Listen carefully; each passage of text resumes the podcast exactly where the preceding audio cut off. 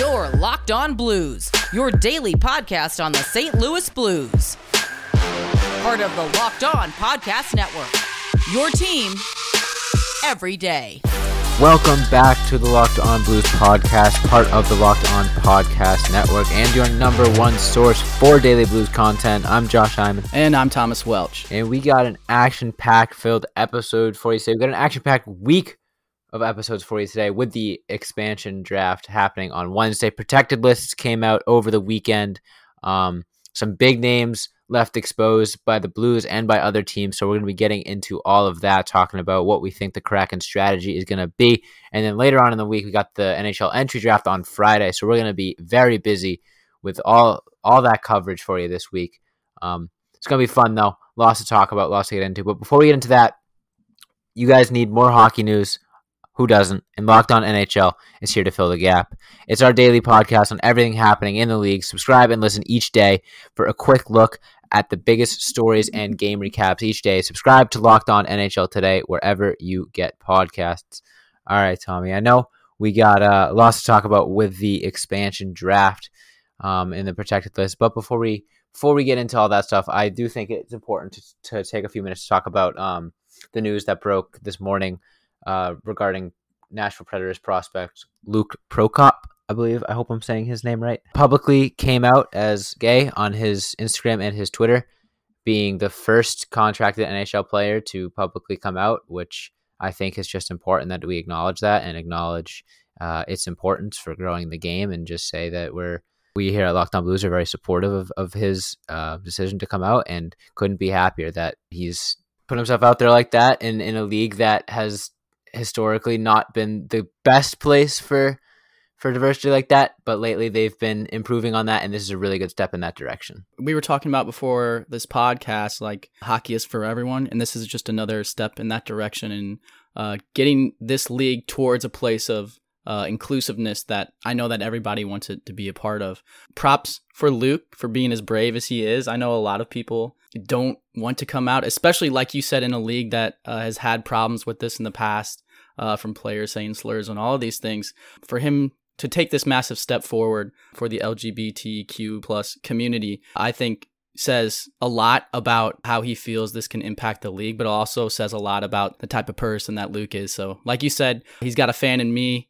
From now on, I'm going to be rooting for him the entire way. He's got a fan in all of us here at Locked On Blues. So I couldn't be happier for the guy. You hit the nail on the head there perfectly. Um, I hope that this is a the first of many dominoes to fall of players being more comfortable and sharing who they are, whether it's sexuality or anything like that. Just inclusivity is so important. Um, and like you said, this is a step in the right direction, and hopefully more players follow in his footsteps and are and are uh, encouraged and motivated by his uh, decision. If there's anyone out, you know, any players out there that are um, even not in professional leagues, um, any players out there that are, you know, feeling a little a little nervous or or um, not shy, but are, are, feeling a little a little reserved in in coming out and you know embracing who they are. Hopefully, that this is this is some encouragement for them, and he can be an inspiration for all hockey players all around the world.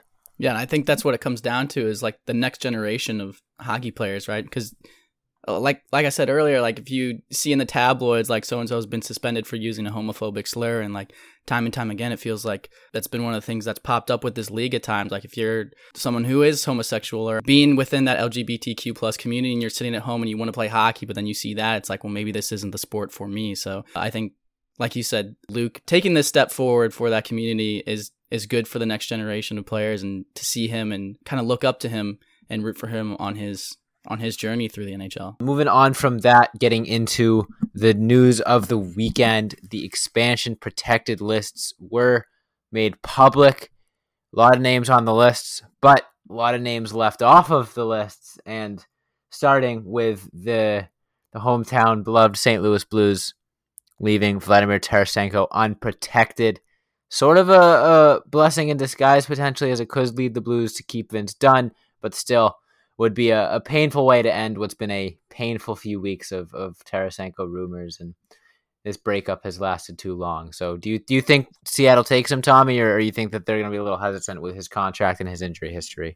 That's a good question. Honestly, I think uh, considering the names that are on the exposed list that could potentially be taken uh, by the Kraken, including Carey Price, who I, I don't think anyone saw that coming, but the Montreal Canadiens thought it was crucial for their team's success to protect our old friend Jake Allen in the expansion draft and assume that the Kraken won't take on the gaudy contract of Carey Price. So uh, maybe they're calling their bluff there. If I'm the Kraken, I might I would be kicking the tires on Carey Price for sure and throwing that name around uh, because he is one of the best goalies in the league. And at the end of the day, I think that's got to be your cornerstone that you build around. But uh, do they take Vladdy? I'm not sure. I I think I've said on this pod before that I was confident that they wouldn't because his contract is so big and because he has the injury history. But with the other names that are made available now and kind of like the reports that I'm hearing about the Kraken, it does sound like Vladimir Tarasenko is a name that's interesting them.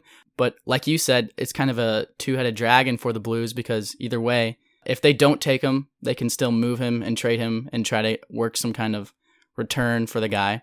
Uh, but if Seattle does take him, you've got all of the seven and a half million dollars off the books. There is no salary retention there, and that's one thing I think that Doug Armstrong really wanted to make sure happened was not keeping any of this contract on the books. And you're also keeping a guy like Vince Dunn, who we've said on this podcast before. I think he matched his point total this season from last season in half the games, in half as many games, half yep. as many games. So I know that a lot of people were frustrated with him defensively, um, and the way that he plays the defensive zone. I get it. He's a little bit undersized. I get it. But his skating ability, uh, his stretch passes, what he brings offensively to this team, I think could be a key part in this team's success.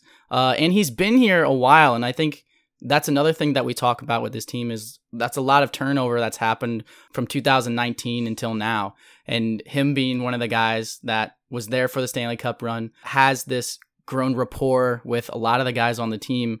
I think I think it's important to keep guys like that in your room. I think this team will be better with Vince Dunn in its lineup next season than without him. So for that reason, I would love to keep him, and I would love to see the Kraken uh, take a player that is going to be gone next season, regardless of whether they take him or not. Seeing Tarasenko exposed was painful, and it was like, dang, they're really going to lose him for nothing. But then you think of, well, they're not going to have to retain salary, and they might be able to keep Vince Dunn now, and it's starting to look even better um, and better the more I think about it. But one thing is for certain, the Seattle Kraken are going to have a lot of choices, uh, but there's nothing wrong with that. Kind of similar to, to me when I'm trying to pick out a Built Bar flavor. So many choices.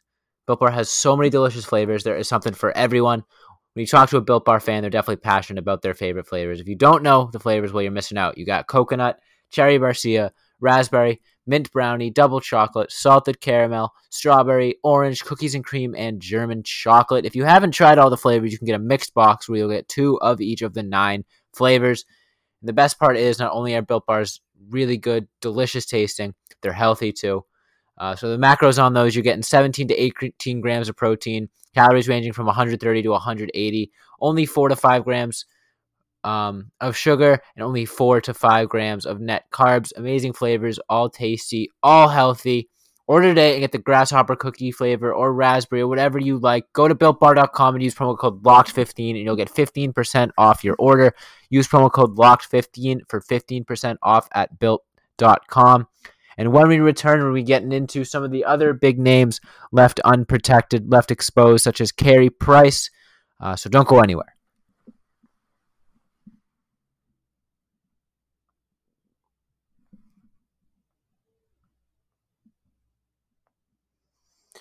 All right, Tommy. If you are in the, the draft room, the expansion draft room for the Seattle Kraken, and you see a name like Carey Price, but you also see the rumors that he might miss extended time next season due to an injury, and you also see that whopping $10.5 million cap hit, are you taking him?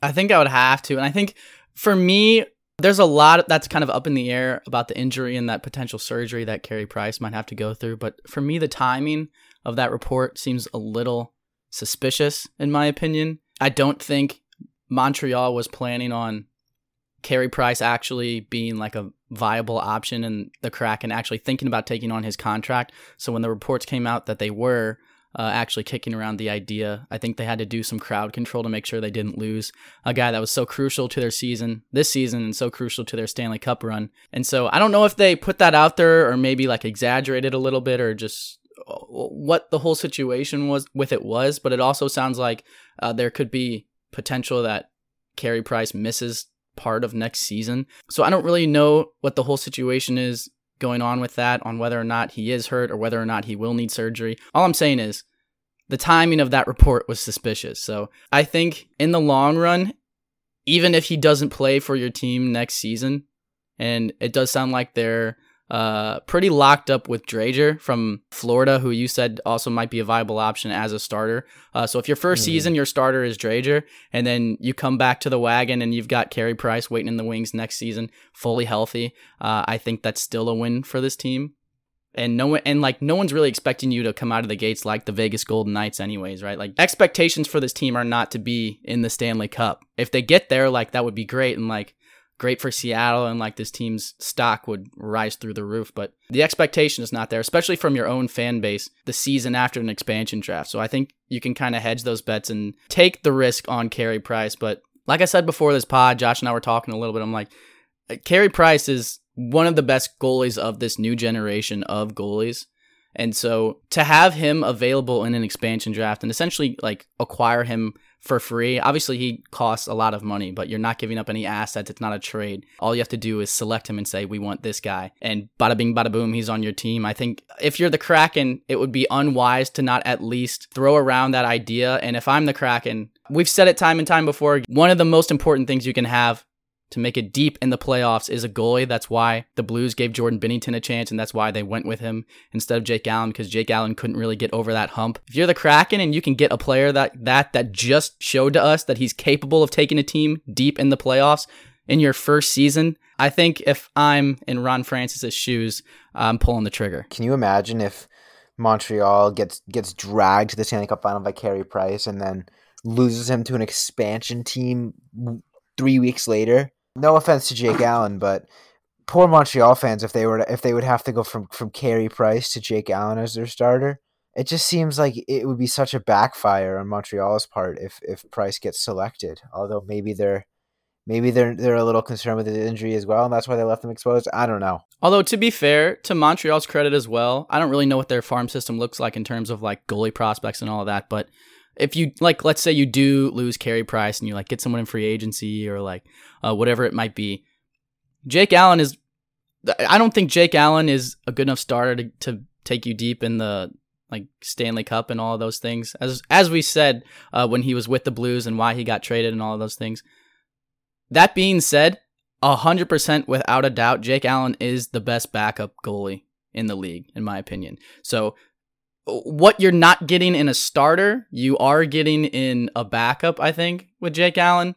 So let's say you throw in a guy that's not nearly as good as Carey Price, but an above average goalie. I think uh, not one of those goalies would be able to take you deep in the playoffs and on a Stanley Cup run or whatever it might be, but I think that tandem could absolutely do it. So I don't I don't know if they'd still be in a difficult spot without Carey Price, but I, I would assume that they would rather be with Carey Price 100%. If you take the contract away, you take the injury away, Carey Price is a no-brainer. But the fact of the matter is, Seattle has uh, expressed that their number one priority is financial flexibility, and taking a, a goalie at ten and a half million dollars who might not even play right away is sort of the exact opposite of financial flexibility. A bit of a contradiction, yeah. Right. But when that contradiction is Carey Price, it might be worth it. It's it's gonna be a exciting expansion draft. I'm not sure. So from what I've seen, it's not gonna be public like the the first one was. Uh, unless I'm unless I'm wrong. That was on ESPN. No. I'm pretty sure they're airing it on uh, ESPN and like the players like when they're selected or some of the players it, that are going to be selected with the Kraken are going to like be there and then like put the jerseys on and stuff and so they'll have the home and aways. Seattle releasing the list was sort of like an internal thing, yeah. not like the actual public announcement. Okay, that would make more sense. Um, either way, I'm looking forward to it. And then we got the NHL entry draft two days later on Friday, so it's going to be a busy week and honestly lots of lots of potential for some good old sports betting. So if you want to join that club, you got to check out betonline.ag. Betonline is the fastest and easiest way to bet on all your sports action. Baseball season is in full swing. You can track all the action at betonline. Get all the latest news, odds, and info for all your sporting needs, including MLB, NBA, NHL, and all your UFC and MMA action. don't sit on the sidelines anymore, as this is your chance to get into the game. As well, teams not teams aren't prepping their runs to the playoffs anymore, but as teams prep for the draft.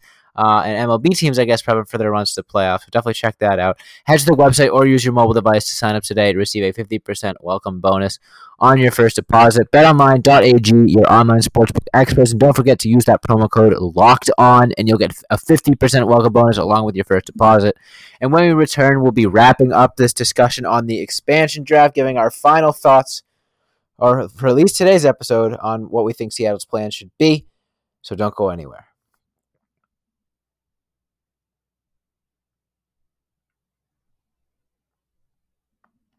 All right, Tommy. So obviously, lots of different names available for the Seattle Kraken to pick, and without getting into specifics, because maybe we could do that tomorrow, make a little mock draft or something. But if you're the Seattle Kraken, what is your game plan? What kind of team are you trying to build? You going with veteran leadership with a lot of the older names that they have on there? Are you trying to take some youth, speed, physicality? What what what do you think is the recipe for success when you're literally starting from scratch building a hockey team? That's a good question. I think for any team that's really starting up right now, you have to, I would say, like cater your entire team towards speed, but you can't really be a team that's successful in this league as it's built up right now with all these guys coming in that can skate circles around. Uh, it feels like kind of the older veterans.